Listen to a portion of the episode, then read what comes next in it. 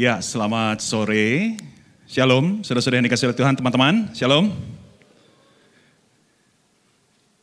Dua minggu yang lalu kalau nggak salah ya, ada beberapa dari antara kita yang dibaptiskan. Betul ya? Kalau saya tidak salah mengingat saya melihat sih ya di Instagram. Bolehkah yang yang dibaptiskan dua minggu yang lalu boleh berdiri di tempat saya ingin melihat dan mendoakan. Saya tergerak untuk mendoakan. Boleh berdiri di tempat yang baru dibaptiskan dua minggu yang lalu. Tetap berdiri, tetap berdiri, tetap berdiri, tetap berdiri. Oke di kiri banyak. Woo.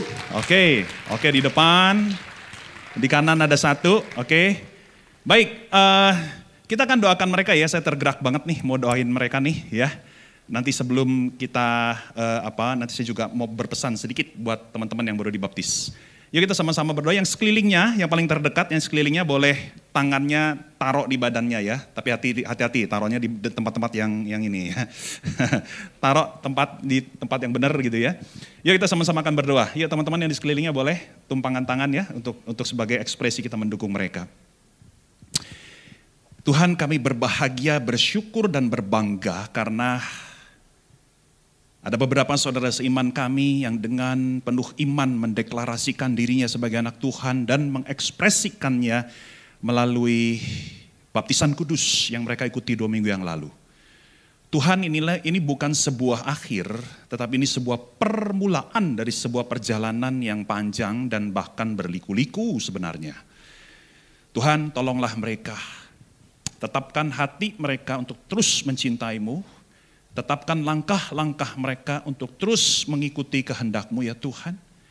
Dan kiranya engkau senantiasa Tuhan berada di atas mereka, mencurahkan segala berkat yang mereka butuhkan. Berada di depan mereka untuk memimpin mereka di tengah kebingungan. Berada di samping untuk menghibur di kala kedukaan. Berada di belakang mendorong ketika mereka lesu. Berada di bawah menopang kaki mereka sehingga ketika mereka jatuh tidak sampai jatuh tergeletak dan berada di dalam hati mereka untuk memberikan damai sejahtera yang melampaui segala akal dari sekarang sampai Yesus datang kembali. Terima kasih Tuhan, inilah doa kami. Kami percaya Engkau pasti mendengar.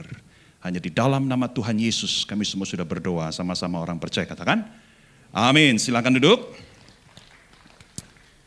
Ya, sebelum saya sampaikan sharing firman pada sore hari ini izinkan saya berpesan sedikit aja ya buat teman-teman yang baru dibaptiskan.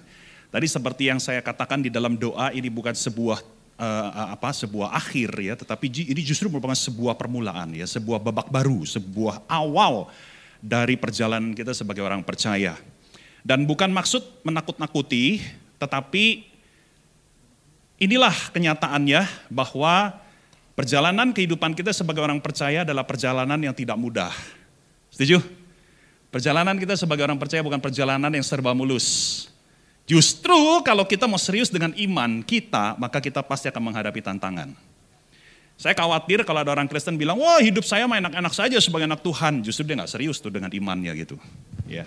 Kalau orang serius dengan imannya, dia akan pasti menghadapi ya pertanyaan-pertanyaan, menghadapi keraguan, menghadapi kebimbangan, menghadapi kekhawatiran, menghadapi apa pun itu yang negatif-negatif itu ya. Dan memang Tuhan mengizinkan supaya teman-teman boleh didewasakan, ya teman-teman boleh diuji. Jadi siap-siap menghadapi puncak dan lembah, siap-siap menghadapi pasang dan surut, tapi percayalah Tuhan tidak pernah meninggalkan kita. Amin. Apa pun yang terjadi dalam hidupmu, teman-teman yang baru dibaptis, dengar baik-baik, tangkap, catat, ingat, apa pun yang terjadi dalam hidupmu, selalu berpalinglah kepada Tuhan, jangan berpaling dari Tuhan. Kalau engkau ragu, berpalinglah sama Tuhan, kepada Tuhan. Kalau engkau marah, berpalinglah kepada Tuhan. Bahkan kalau marah sama Tuhan gak apa-apa, yang penting berpaling kepada Tuhan. jangan berpaling dari Tuhan. Ya, jangan jauh dari dia. Oke? Baiklah teman-teman, jadi kita akan melanjutkan seri tentang perumpamaan. ya Tentang perumpamaan. ya dan e, rasanya sudah dua bulan lebih, betul ya? Betul ya? Sudah dua bulan lebih, jadi kurang lebih ya sudah sembilan, delapan sampai sembilan perumpamaan dibahas. Ya, e, dan kali ini kita akan lihat judulnya adalah uh, Parable of the Two Sons. Ya, perumpamaan dua orang anak, gitu kira-kira kalau diterjemahkan ya, perumpamaan dua orang anak. Kita tahu bahwa Tuhan Yesus selama hidupnya memberikan kurang lebih empat puluhan perumpamaan Jadi sebetulnya seri ini nih baru menyentuh barangkali hanya sepertiganya. ya. Nah, memang perumpamaan ini adalah cara Tuhan Yesus mengajar, menyampaikan kebenaran. Ya, salah satu cara yang utama, ya kurang lebih 30 sampai 40 persen ya pengajaran Tuhan Yesus itu melalui yang namanya perumpamaan, kiasan, metafora dan sebagainya. Dan memang itu adalah sangat menarik, begitu ya. Bayangkan kalau Tuhan Yesus mengajarkan itu, mengajarkan mengajar ngajar itu ya selalu dengan apa itu dengan cara-cara akademik atau seperti kuliah. Waduh, pasti membosankan apalagi orang-orang zaman itu ya. Nah, saudara-saudara, Tuhan Yesus mengajar dengan cerita, ya, dan everybody love story. Setuju? Everybody love story. Itu sebabnya industri film nggak pernah mati. everybody love story dan Tuhan Yesus tahu itu dan Tuhan Yesus adalah a, very brilliant storyteller, ya, seorang pencerita yang ulung begitu. Oke? Okay? Nah, kita akan segera melihat. Jadi ini adalah perumpamaan tentang dua anak ya dan tahukah teman-teman bahwa ini adalah salah satu perumpamaan terpendek. Terpendek ini ya, apalagi kalau kita bandingkan dengan beberapa minggu yang lalu kali ya, kita udah bahas tentang perumpamaan anak yang hilang dari Lukas pasal 15. Itu panjang tuh, ya. Nah ini pendek nih, ya. pendek dan sederhana secara alur cerita. Dalam sekali pembacaan kita udah bisa nangkep. Ya, ini ini ceritanya ini cerita apa begitu. Oke. Yuk segera saja kita lihat Matius pasal 21 ayat 28 sampai 32. Teman-teman yang punya Alkitab boleh buka sendiri ya. Oke, nanti saya akan ajak kita lihat bandingkan karena yang saya tampilkan di depan ini terjemahan TB2. Ada yang menarik nih ya, perbedaannya ada yang menarik. Oke. Saya akan baca buat teman-teman ya, mulai dari ayat 28. Apakah pendapatmu tentang ini? Seseorang mempunyai dua anak laki-laki. Nah makanya perumpamaannya disebut perumpamaan tentang dua anak ya. Ia pergi kepada anak yang satu dan berkata, Anakku, pergi dan bekerjalah hari ini di kebun anggur. Jawab anak itu, aku tidak mau. Namun kemudian ia menyesal dan pergi juga. Lalu orang itu pergi kepada anak yang lain, kan ada dua ya, dan mengatakan hal yang sama. Anak itu menjawab, baik bapak, namun ia tidak pergi. Ya, kita lanjutkan. Siapakah di antara keduanya yang melakukan kehendak ayahnya? Coba siapa? Nggak usah nyontek. Siapa? Nggak perlu IQ 200 untuk menjawab. Oke? Okay? Jawab mereka yang pertama. Kata Yesus kepada mereka, sesungguhnya aku berkata kepadamu, pemungut-pemungut cukai dan pelacur-pelacur mendahului kamu masuk ke dalam kerajaan Allah. Sebab Yohanes, Yohanes di, sini adalah Yohanes Pembaptis, datang untuk menunjukkan jalan kebenaran kepadamu dan kamu tidak percaya kepadanya. Namun pemungut-pemungut cukai dan pelacur-pelacur percaya kepadanya. Kamu melihatnya, tetapi kamu tidak menyesal, dan kamu tidak juga percaya kepadanya. Teman-teman yang sambil lihat Alkitab sendiri bingung nggak? Bingung ya? Kenapa bingung? Karena ada perbedaan yang cukup menyolok. Ya. Jadi gini teman-teman, Alkitab yang kita gunakan selama itu namanya Alkitab TB1 terjemahan baru versi 1. Yang sebenarnya dibuat tahu nggak tahun berapa? Ada yang tahu? 1974, kelahiran saya. Jadi terjemahan baru, disebutnya tetap, tetap TB ya, terjemahan baru satu, tapi itu 1974. Nah sebenarnya Alkitab yang yang uh, Alkitab bahasa Indonesia itu sudah di, dibuat yang TB2 ya awal tahun 2023. Jadi saya sangat menyarankan ya Ah, sangat menyarankan mulai bermigrasi ke TB2, pindah ke TB2. Nah ini contoh salah satu contohnya di perumpamaan ini, saya akan jelaskan kenapa penting kita pindah ke TB2. Ya, karena bukan sekedar redaksional tapi ada beberapa hal yang cukup beda. Ya, cukup beda. Oke. Apa bedanya? Yuk kita lihat. Ini sebelum masuk ke pesannya ya. Kalau kita lihat di dalam TB1 Alkitab biasa itu ya. Anak yang pertama disuruh itu kan disebut si sulung, betul nggak? Betul? Nah, dengan sendirinya yang kedua menjadi si bungsu kan. Tetapi kalau kita lihat TB2 nggak disebut si sulung maupun si bungsu, betul? Cuma dibilang dia datang kepada satu anak yang pertama yang disuruh nih gitu kan, tapi nggak disebut si sulung ya. Oke? Okay? Nah, Yang paling membingungkan itu kalau di TB1 itu ayat 29, anak pertama yang disuruh, anak yang pertama kali disuruh ayahnya berkata iya tapi tidak melakukan apa pun, betul? Anak yang kedua disuruh ayahnya berkata tidak mau tapi akhirnya pergi ke ladang, betul? Tapi TB2 kebalik. Yang barusan kita baca nih, kebalik. Nah, kenapa bisa begitu? Karena memang ada dua versi manuskrip atau naskah asli. Ya naskah, ya sebenarnya bukan asli juga sih ya, karena udah nggak tahu yang benar-benar tulisannya Matius mungkin udah nggak tahu ke mana. Intinya ada dua naskah kuno, versinya memang begitu, ya. Nah TB2 itu persis sama dengan terjemahan Alkitab bahasa Inggris. Jadi kalau teman-teman buka Alkitab bahasa Inggris semua tuh sama tuh kayak TB2 tuh. Itu sebabnya pakailah TB2 ya. Coba bilang kiri, bilang kanan, yuk beli Alkitab TB2. ya. Udah ada nih ya, jadi pakai TB2 dah mulai hari ini ya supaya lebih bagus, terjemahannya juga lebih baik ya. Masa tahun 1974. ya usianya udah sama kayak saya itu 74 ya. Oke. Nah, saya pribadi lebih suka TB2 ya. Jelas, saya lebih suka TB2. Ya. Kenapa? Karena TB2 tidak menggunakan kata sulung, si sulung untuk anak yang pertama kali disuruh ayahnya. Dan ini sesuai saudara ya dengan budaya Yahudi. Karena di dalam budaya Yahudi, sulung itu, anak sulung itu biasanya mendapatkan keistimewaan. Dan biasanya ya, seorang ayah itu tidak pertama-tama datang menyuruh si sulung. Biasanya yang disuruh tuh adik-adiknya. Makanya siapa di sini anak sulung? Angkat tangannya tinggi. Nah, kalian salah hidup salah zaman kalau hidup di zaman Yahudi kalian tuh sangat istimewa gitu ya. Karena biasanya seorang ayah akan nyuruh adik-adiknya dulu, bukan nyuruh si sulung. Sulung itu punya privilege gitu ya. Jadi teman-teman saya setuju ya dengan penafsiran yang mengatakan bahwa anak yang pertama disuruh ini sebenarnya si bungsu. Ngerti ya? Si bungsu. Ya, anak yang kedua baru si sulung. Oke.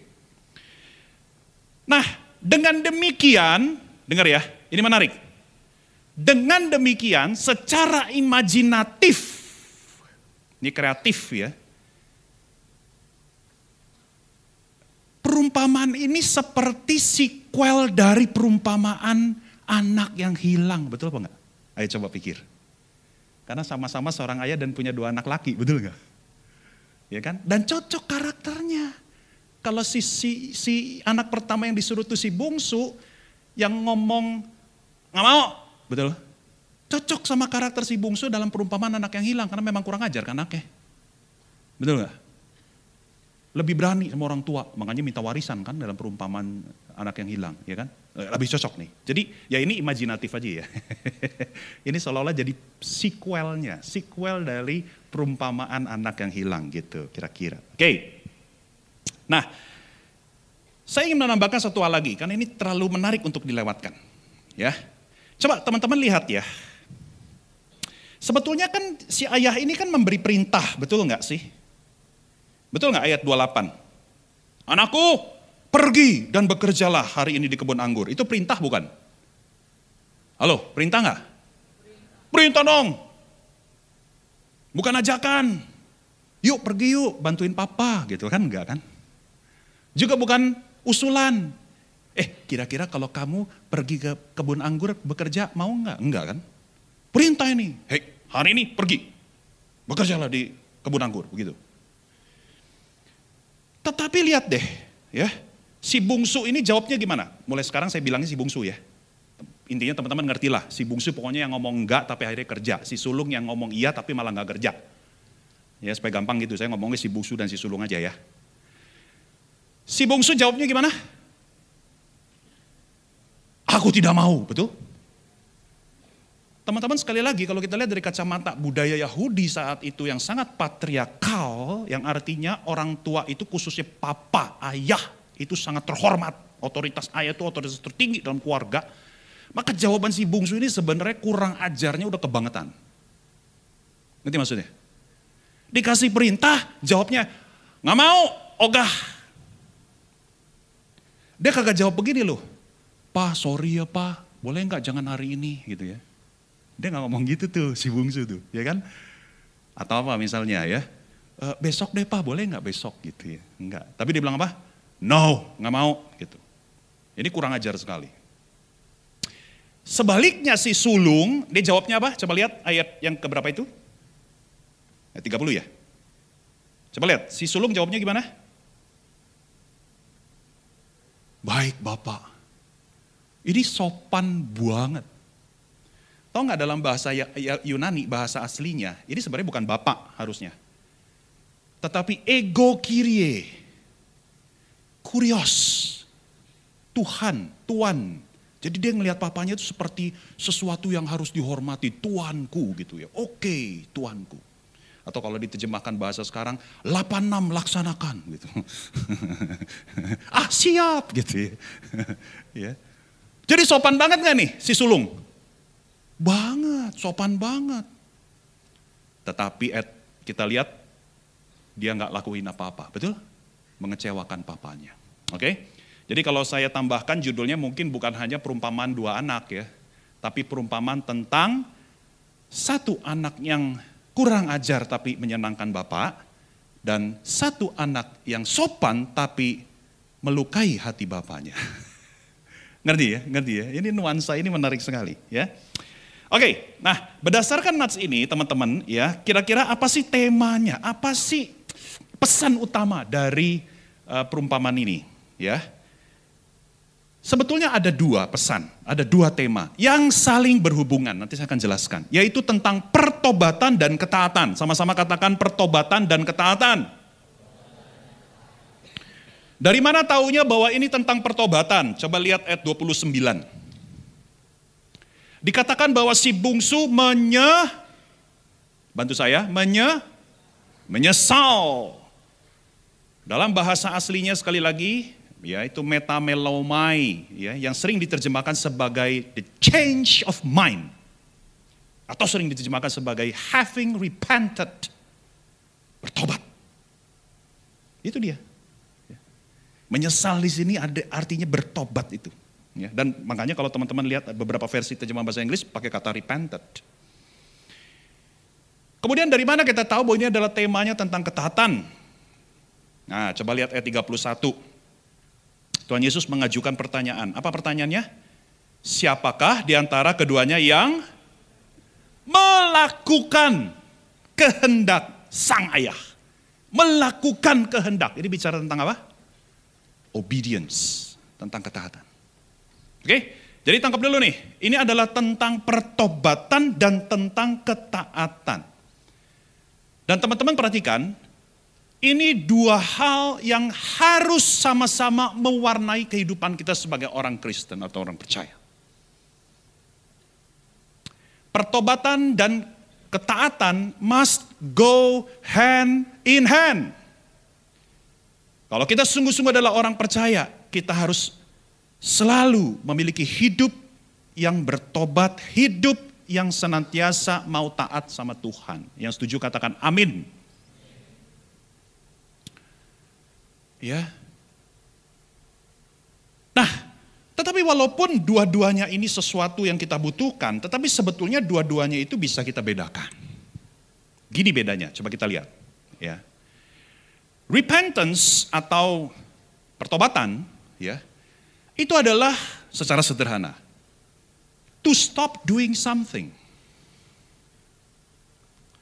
Sedangkan obedience, obedience atau ketaatan to start doing something. Paham? Kalau orang dibilang bertobat, berarti dia berhenti melakukan sesuatu yang salah. Betul? Iya kan? Tadinya suka bohong, jadi kalau disebut bertobat artinya dia ngapain? Berhenti bohong, betul nggak? Tadinya suka ngutang kagak bayar, dia bertobat, artinya apa? Tetap ngutang ya. tetap ngutang mungkin, tapi bayar akhirnya gitu kan. Atau jadi tukang tukang ngutangnya gitu ya, apa tukang meminjamkan begitu ya. Jadi teman-teman perhatikan, uh, bertobat itu artinya kita berhenti melakukan sesuatu yang buruk, melakukan sesuatu yang mendukakan hati Tuhan. Tetapi nggak cukup di situ kan, betul nggak? Karena kita pun sebagai anak Tuhan, kita di apa ya, dikehendaki untuk melakukan sesuatu yang menyenangkan Tuhan. Ya. Nah, justru karena keduanya berbeda, makanya keduanya saling melengkapi dan saling membutuhkan. Dan tahukah teman-teman, ini adalah intisari dari etika Kristen. Ya. Makanya kalau teman-teman baca di dalam kolose misalnya, kolose pasal 3 misalnya ya. Rasul Paulus itu selalu mulainya dengan apa itu? Matikan manusia lama, betul? Bertobatlah kurang lebih begitu, walaupun gak ada, gak ada kata bertobat di situ. Tetapi intinya adalah kita harus stop keduniawian, percabulan, fitnah, keserakahan, kemarahan, kata-kata kotor, dusta. Betul? Tapi Paulus gak berhenti di situ kan? Kalau baca kalau pasal 3, dia lanjutkan apa? Hidupi manusia baru, yaitu apa? belas kasihan, start doing something. Belas kasihan, kemurahan, kerendahan hati, kelemah lembutan, kesabaran, pengampunan, dan sebagainya, dan sebagainya. Itu etika Kristen. Etika Kristen itu bukan hanya kita stop doing bad things, but we also start doing good things. Jelas ya? Dan duanya ini seperti dua sisi dari one coin, nggak bisa dipisahkan, saling membutuhkan, walaupun berbeda. Oke, baik. Karena banyak yang ngangguk, udah jelas, berarti saya lanjut aja. Nah, teman-teman, jadi pertobatan dan ketaatan. Itu sebabnya mari kita akan coba simak ya.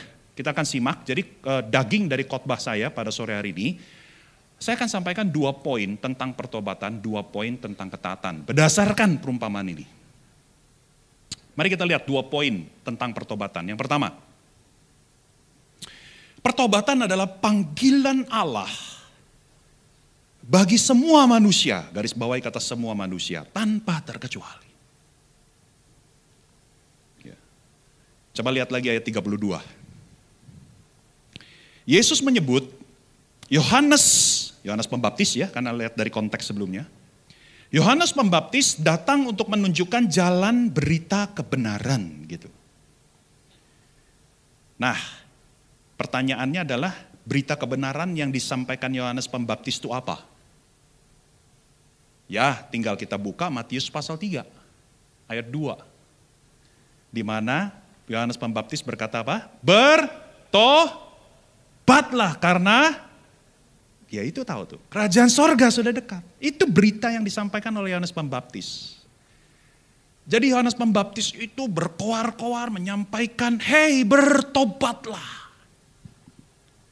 Dan panggilan untuk bertobat ini ditujukan kepada semua orang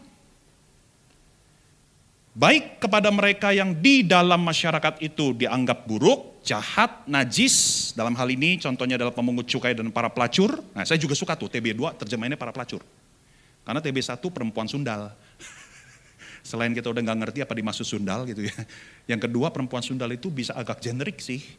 Ya kan, wanita yang suka berzina mungkin disebut juga perempuan sundal, betul nggak ya? Tapi kalau pelacur itu lebih blatant, lebih apa ya, lebih lebih dapat gregetnya gitu. Pelacur loh, ya Wow, Tuhan tuh mengasihi pelacur loh, gitu ya. Wanita yang menjajakan dirinya itu. Nah, juga kepada para pemimpin agama Yahudi itu, panggilan bertobat itu. Ya. Semua orang saudara-saudara sebetulnya dipanggil untuk bertobat oleh Tuhan. Semua orang tanpa terkecuali. Dengar baik-baik, kalimat ini seharusnya ada slide-nya tapi saya. Hmm. Jadi dengar aja baik-baik.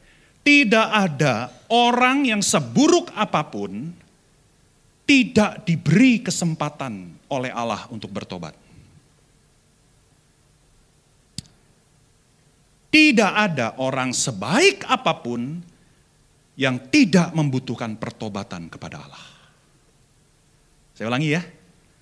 Tidak ada orang seburuk apa pun tidak diberikan kesempatan oleh Allah untuk bertobat. Sudah bayangin orang paling buruk di dunia siapa sih? Tuhan panggil dia untuk bertobat nggak kira-kira? Saudara tahu Jeffrey Dahmer? Tahu kalau nonton Netflix? Karena ada serinya, seri pendek, ya. Jeffrey Dahmer ini kejamnya luar biasa ya. Dia ini apa? Gay, gay, ya. Dia menjebak pria, kemudian diperkosa, dibunuh, dimutilasi, anggota tubuh yang udah dipotong dimasukin gentong, bahkan ada yang juga dimakan hidup dimakan sama dia, direbus dan segala macam, kepalanya disimpan di kulkas. Ini orang jahatnya bukan main ini. Dari Jeffrey Dahmer tuh. Pembunuh berantai, korbannya banyak, belasan. Nah, jadi waktu dia udah ditangkap, masuk ke dalam penjara, ya. Ternyata di dalam penjara setelah dilayani oleh seorang pendeta, Jeffrey Dahmer itu bertobat Ditandai dengan apa? Dia jadi rajin berdoa, dia suka baca Alkitab. Nah ketika berita pertobatannya Jeffrey Dahmer ini keluar, keluar dari penjara dan banyak orang akhirnya tahu, banyak yang sinis. Banyak yang meragukan. Ya, benar gak sih dia bertobat? Dan ada juga yang mengatakan dia nggak layak mendapatkan kasih dari Tuhan. Gak layak orang sekejam ini. Gitu. Tetapi saudara-saudara teman-teman kita tahu bahwa no, no, no, no. Tuhan memanggil semua orang berdosa untuk bertobat. Amin. Tidak ada orang yang seburuk apa pun tidak diberi kesempatan oleh Allah untuk bertobat. Juga tidak ada orang sebaik apa pun yang tidak membutuhkan pertobatan. Ya. Coba saya mau tanya teman-teman, pikir sejenak. Oke. Menurut teman-teman, Tuhan Yesus itu benci nggak sama para pemimpin agama Yahudi? Benci nggak? Orang Farisi gitu tuh. Para imam-imam kepala, tua-tua, Yahudi. Tuhan Yesus benci nggak? Ayo bingung kan? Ada yang begini, ada yang begini. Siapa yang bilang Tuhan Yesus benci? Angkat tangannya tinggi. Eh, gak ada yang berani. Maksud Tuhan Yesus benci dengan penuh kasih gitu ya. Siapa yang bilang Tuhan Yesus nggak benci sama mereka? Coba angkat tangan. Yang benar. Kan di Alkitab Tuhan Yesus sering konflik sama mereka. Tuhan Yesus sering konfrontatif sama mereka. Tuhan Yesus sering menegur mereka dan tegurannya kacau-kacau itu. Ular beludak dan segala macam. Masa nggak benci? Ya, betul. Tuhan Yesus sebenarnya nggak membenci mereka. Tuhan Yesus mengasihi juga para pemimpin agama Yahudi. Walaupun sering konflik. Ya, tahunya dari mana? Satu, kalau Tuhan Yesus masih menegur seseorang, itu artinya dia masih mengasihi orang itu. Setuju? Setuju? Lawan dari kasih bukan kemarahan. Lawan dari kasih bukan teguran keras. Lawan dari kasih adalah apatisme. Ketika lu udah dicuekin, berarti lu udah gak disayang sama orang itu. Tapi kalau orang itu masih tegur lu, berarti orang itu masih sayang sama lu. Ngerti maksud saya? Tuhan Yesus kalau masih negor orang-orang pemimpin agama Yahudi, berarti dia masih menyayangi pemimpin agama Yahudi. Dan yang menarik kalau kita baca di dalam nats ini ayat 31, coba baca. Sesungguhnya aku berkata kepadamu pemungut-pemungut cukai dan pelacur-pelacur mendahului kamu masuk ke dalam kerajaan Allah. Pertanyaan saya, artinya para pemimpin agama Yahudi ini masuk kerajaan Allah nggak kelak? Masuk. Kan dibilangnya pemungut cukai dan pelacur mendahului. Artinya pemimpin agama Yahudi kelak akan masuk kerajaan surga enggak? Masuk kalau mereka bertobat. Contohnya siapa? Paling jelas. P-A-U-L-U-S siapa?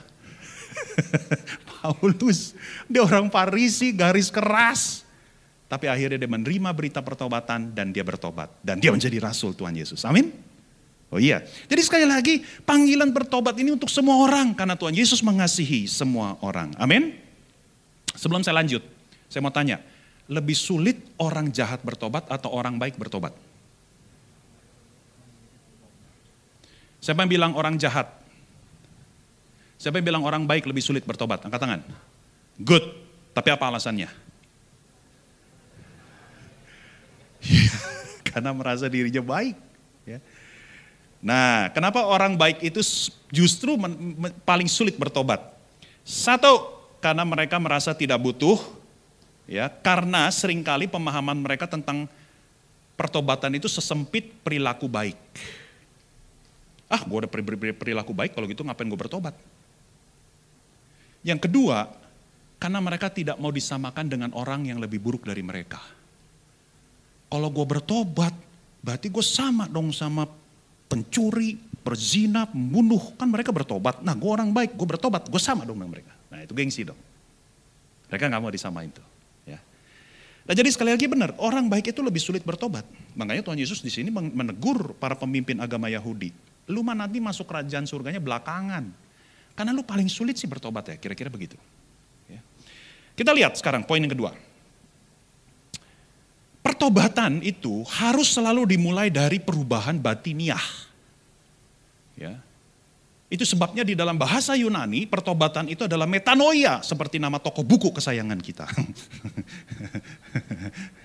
dan metanoia itu dari dua kata meta dan no apa itu ya nomos atau apa ya saya lupa. Tapi intinya adalah beyond the thought, the thinking ya jadi perubahan pikiran itu. Jadi berubah dari satu state ke state lain. Apa yang berubah? Pikirannya itu. Batinnya, jiwanya hatinya berubah. Ya. Itu sebabnya kalau kalau saudara-saudara baca ayat 29, itu dipakai kata menyesal. Dan kita tahu menyesal itu kan di dalam batin, betul gak sih? Seorang kalau menyesal itu kan di dalam tuh. Menyesal nih gua nih. Bayarin dia makan gitu kan. Di dalam nih. Batin ya. Itu sebabnya Roma 12 ayat 2, ayat favorit kita mengatakan apa? Janganlah menjadi serupa dengan dunia ini tetapi berubahlah oleh pembaharuan apa? Bukan pembaharuan perilaku, tapi pembaharuan budi starts from your mind changed by God. Amin. Ya. Itulah pertobatan Saudara-saudara. Nah, sayangnya sering kali orang Kristen itu puas dengan pertobatan lahiriah Cuma berubah pikiran, eh maaf, berubah perilaku tapi yang di dalamnya nggak berubah. Ada sebuah cerita, sebuah kebun binatang ya, yang eh, salah satu hewannya itu gorila meninggal. Ya. Lalu karena kebun binatang ini ingin supaya tetap memperlihatkan keragaman hewan yang ada begitu, ya maka si pemilik kebun binatang ini ya mempekerjakan seseorang untuk memakai kostum gorila. Untuk mengganti gorila asli yang udah meninggal. Ya. Lalu orang ini pakai kostum gorila, masuk kandang gorila dan berpura-pura jadi gorila gitu ya. Oke. Cuman karena orang ini kan sebelumnya nggak pernah ya bekerja jadi gorila bohong-bohongan gitu ya. Maka dia terlalu kreatif kali ya. Dia manjat-manjat pohon gitu ya. Padahal gorila manjat pohon gak sih? Kagak tahu ya, kayaknya monyet yang manjat pohon. Dia manjat-manjat pohon sampai akhirnya dia jatuh ke kandang sebelah. Kandang sebelah itu adalah kandang singa. Maka si orang yang berkostum gorila ini mulai menangis. Waduh mati dia gua dah. Ini singa bentar lagi menerkam gua. Lalu si singa mendekati dia. Dan dia makin menangis. Kemudian tiba-tiba si singa bersuara, Hei berhenti nangis nanti kita berdua dipecat.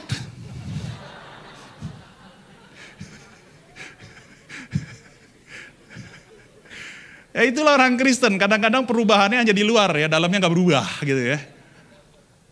Cuman kostumnya aja gitu ya, perilakunya doang, hatinya nggak berubah. Nah, oke, okay, sekarang kita lihat tentang ketaatan. Kita sudah belajar tentang apa pertobatan berdasarkan nas ini. Sekarang kita lihat tentang ketaatan. Nah, ketaatan yang pertama poinnya adalah ketaatan itu bukan hanya janji atau niat, tapi harus dalam perilaku yang nyata. Nah, teman-teman lihat ini balance dengan poin sebelumnya. Kalau poin sebelumnya apa? Pertobatan harus dimulai dari dari dalam, betul? Tapi nggak boleh berhenti hanya di dalam, nggak boleh berhenti hanya sekedar niat. Makanya mesti masuk poin berikut ini kan, apa tadi? Bukan hanya janji atau niat, tapi harus ada perilaku yang nyata. Ya. Nah, jangan kita seperti si sulung. Yang hanya janji, janjinya terdengar manis. Bahkan penuh dengan penghormatan kepada sang ayah. Baik bapak, 86 laksanakan. Tapi ujung-ujungnya kagak ngerjain apa-apa dia. ya kan?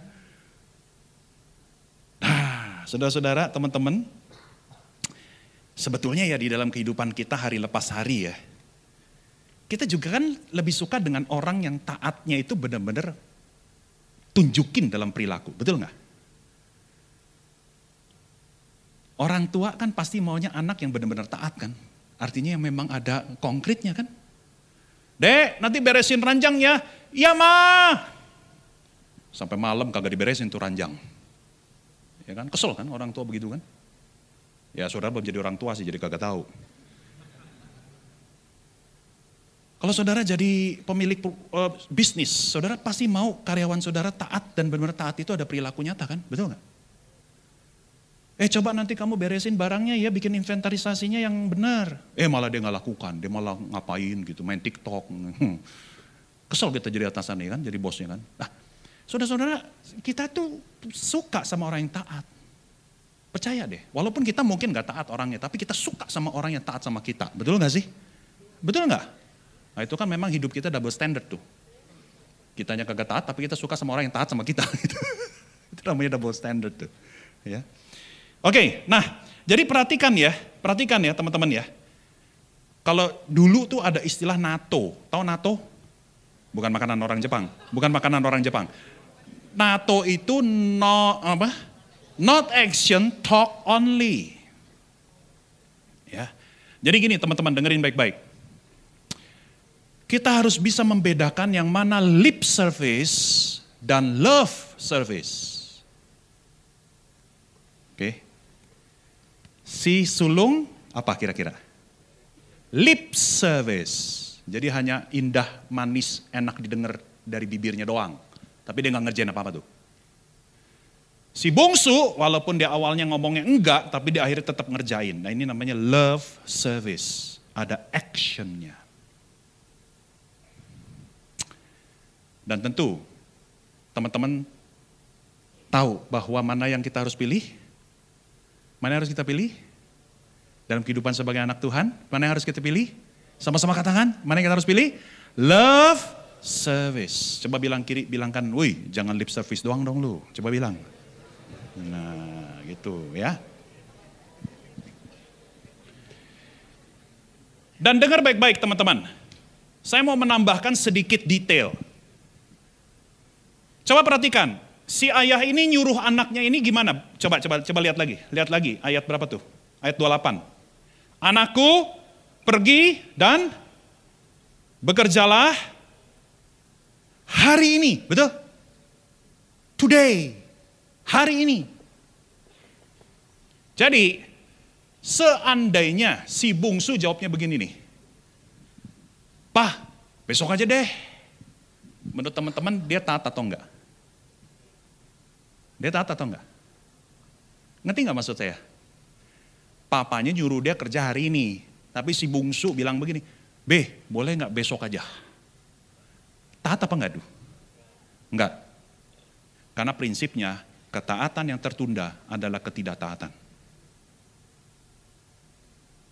Oke, ketaatan yang tertunda dengan sengaja adalah ketidak ketidaktaatan. Ya. Berikutnya, poin yang terakhir. Nah ini poin yang paling gak enak. Ketaatan tidak boleh bergantung pada kenyamanan atau ketidaknyamanan diri kita. Teman-teman, konteks perumpamaan ini adalah seorang pemilik kebun anggur, berarti dia orang kaya. Dan di dalam masyarakat Yahudi, kalau seseorang sampai bisa punya kebun anggur, ya. Artinya ya, dia itu kaya raya. Dan dia pasti sebenarnya punya pekerja-pekerja. Dia punya karyawan. Kalau udah sampai level punya kebun anggur, dia punya karyawan. Dan lazimnya yang kerja di kebun anggur itu karyawan. Bukan anaknya. Ngerti maksudnya? Jadi ketika si ayah ini bilang sama si anak, anakku pergi dan kerja hari ini di kebun anggur. Itu sebetulnya permintaan yang kagak enak buat si anak, ngerti ya? Karena itu sebetulnya bukan kerjaan dia, itu kerjaan pembantu-pembantu papa itu. Lah, papa kan punya pembantu banyak, kenapa suruh kita? Kita anakmu loh. Itu kagak enak sebetulnya. Perintah itu kagak enak. Perintah itu menurunkan martabat mereka. Aku ini anakmu loh, anak pemilik kebun. Masa aku disuruh kerja seperti pekerja-pekerja itu loh, karyawan-karyawan apa-apa itu. Itu nggak enak sekali saudara. Nah, teman-teman dengerin ya. Taat sama Tuhan itu mudah atau sulit? Taat sama Tuhan itu mudah atau sulit? Mudah kalau pas sesuai yang kita pengen. Mudah kalau sesuai zona nyaman kita. Mudah kalau sesuai karakter kita. Tapi sulit kalau kagak kita suka. Sulit kalau kita harus keluar dari zona nyaman. Sulit kalau gak sesuai karakter kita. Betul gak? Contoh, perintah memuji Tuhan. Ya kalau orang yang suka nyanyi mah gampang taat sama perintah beginian, betul nggak? Joy pasti suka. Ya kan? Memang doyan nyanyi dia. Gampang Tuhan, perintah ini akan kulakukan tiap hari. Memang dasarnya hobi nyanyi. Betul? Tapi ya kagak hobi nyanyi disuruh memuji Tuhan. Berat gak? Berat. Apalagi suaranya fals. Ah nanti ketahuan dong jelek ke gua gitu kan. Perintah menasehati orang. Gampang atau sulit? Gampang kalau orangnya ekstrovert. Iya kan? Kalau orangnya introvert, apalagi introvert mentok, disuruh disuruh taat sama perintah nasihatilah. Gitu kan? Tuhan kan ada tuh perintah nasihatilah kan. Nasihatilah orang apa sesama saudara seiman dan bla bla bla bla gitu kan. Kalau kita introvert kita nggak demen tuh. Tuhan boleh nggak jangan perintah ini. Gue introvert Tuhan. Gue ngomong aja gemeteran apalagi nasihatin orang. Ya kan? Perintah berbagi, gampang atau sulit? Gampang kalau lu banyak duit.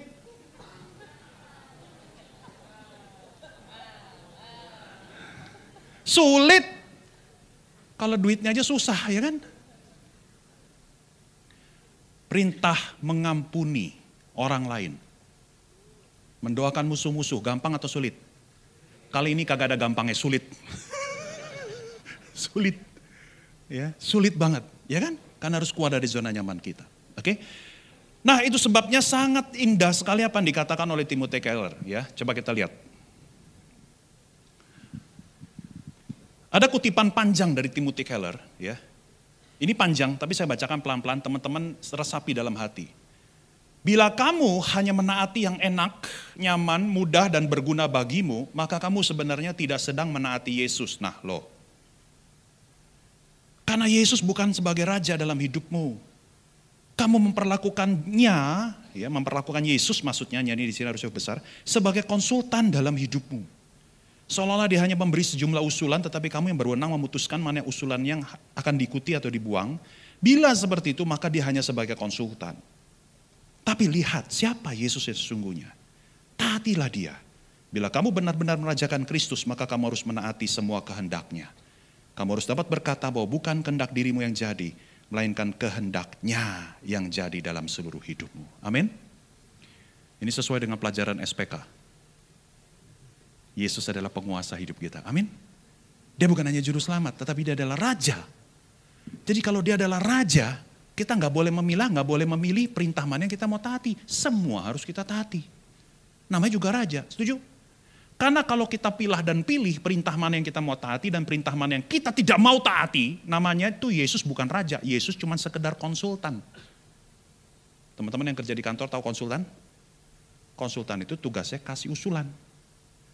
Yang berwenang mutusin tetap pemilik perusahaan. Nah kalau kita pilah dan pilih kehendak mana yang kita mau ikuti, kehendak Tuhan yang kita mau ikuti, berarti kita jadikan Yesus bukan raja, tapi sebagai konsultan. Dan tidak boleh seperti itu. Sama-sama katakan, Yesus bukan konsultan. Sama-sama katakan, Yesus adalah raja atas hidupku. Itu sebabnya aku harus taati semua perintahnya. Sama-sama katakan, mulai kecil tuh bahasanya tuh. Suaranya mulai kecil. Ya. Itu sebabnya kita harus menaati setiap perintah-perintahnya. Saya akan tutup, teman-teman, ya. Ternyata pertobatan itu juga ada yang palsu dan ada yang sejati. Coba kita lihat. Pertobatan yang palsu itu bersifat self-centered, pertobatan yang sejati itu bersifat gospel-centered. Ya kan seri kita judulnya apa? Gospel in Parables. Maka saya akan tutup khotbah ini dengan gospel. Ya. Pertobatan yang sifatnya self-centered itu didorong dimulai dari sebuah motivasi karena aku takut dihukum Tuhan. Ayo jujur, berapa banyak dan berapa sering dari kita yang bertobat karena takut dihukum Tuhan? Banyak ya? Dan hari ini sadarilah itu sebetulnya self-centered repentance. Itu masih belum pertobatan yang sebenarnya. Ya. Karena ketika kita bilang aku takut dihukum Tuhan, berarti yang tetap terutama siapa? Tuhan atau diri kita? diri kita. Make sense? Ketika teman-teman berkata, aduh gue takut disambar petir sama Tuhan nih. Gue takut bisnis gue di, di, diseretin sama Tuhan. Nanti tiba-tiba gue gak bisa jalan gimana nih. Oh, kalau itu gue bertobat dah. Berarti yang terutama Tuhan atau diri kita? Diri kita, karena kita gak mau mengalami semuanya itu. Pertobatan yang sejati, pertobatan yang gospel centered adalah saya sedih karena saya telah menghancurkan hati Tuhan. Kalau itu yang kau rasakan dalam hatimu, that is the true repentance. Bukan lagi, lagi karena takut dihukum, tapi karena I have broken the heart of my Lord. Bagaimana dengan ketaatan? Ketaatan yang self-centered kita lihat Saya taat supaya saya diberkati Tuhan. Ayo jujur, siapa yang di sini sering berpikir seperti ini? Saya taat supaya bisnisku lancar, supaya ku dapat pacar yang baik, pacar yang cantik, pacar yang ganteng, apa pun itulah ya. Taat supaya diberkati Tuhan, berarti yang terutama Tuhannya atau kita? Ya kitanya kan, self-centered. Ketaatan yang sejati, yang gospel centered adalah begini. Aku taat karena aku mau belajar mengasihi Tuhan. Amin. Because you are the most precious, oh Lord. Engkau yang paling berharga dalam hidupku. Aku mau taat karena engkau terlebih dahulu mengasihi aku. Seperti lagu tadi. Saya sebenarnya ada slide terakhir, tapi nggak usah dimunculin deh, karena waktunya habis. Tapi saya akan menutup, menutup dengan begini, teman-teman. Teman-teman, kalau kita bicara tentang kasih Tuhan, do you know what? Hanya Tuhan yang berkata begini, aku mencintaimu karena aku memang memilih mencintaimu. Sepintas lalu, kalimat ini seperti logical fallacy kesalahan logika yang disebut dengan circular reasoning. Logika berputar. Sesuatu yang harusnya dijelaskan malah dipakai untuk menjelaskan. Aku mencintaimu karena aku mencintaimu. circular reasoning. Tapi sebetulnya this is true. Dan ini akan memberikan kita sesuatu yang luar biasa. Sebab begini, coba perhatikan ya, kalau kita menikah dengan seseorang, ya, Lalu pasangan kita di malam pertama nanya, Say, kenapa sih lu pilih gua, kenapa lu sayang sama gua? Lalu kita jawab, ya misalnya ya, ya karena kamu cantik, karena kamu ganteng, karena kamu pinter, karena kamu mapan secara ekonomi. Teman-teman tahu nggak, kalau kita menjawab seperti itu, you put a great pressure to your spouse. Ngerti maksudnya? Sebab apa? Artinya pasangan kita harus maintain kecantikannya terus menerus, betul? Ngerti saya maksud? Artinya pasangan kita itu harus menjaga, gua harus tetap cantik nih, kalau enggak nanti dia bakal berhenti cinta gua. Gue harus tetap ganteng nih, gue harus tetap pinter nih, gue harus tetap mapan secara ekonomi. Padahal semua itu kan bisa balik keadaan dalam cepat, betul nggak? Orang yang pintar tiba-tiba kena Alzheimer. Orang yang mapan ekonomi tiba-tiba kena musibah. Berhenti dia dicintai. Bayangin kalau Tuhan mengatakan hal yang sama. Aku mencintai Randy karena Randy begini, begini, begini. Kasihan Randy-nya, dia harus jaga tuh. Tapi Tuhan tidak bilang begitu. Tuhan bilang apa? I love Randy because I love Randy. Dan itu dasar yang luar biasa teguh. Karena bukan karena kita dia mencintai kita. Karena dia memang memilih untuk mencintai kita. That's it. Dan itulah namanya anugerah. Amin. You have security. You have stability. Tuhan mengasihimu bukan karena engkau. Tapi karena dia memang mencintaimu. Habis-habisan dan tiada habisnya. Mari kita tundukkan kepala kita berdoa.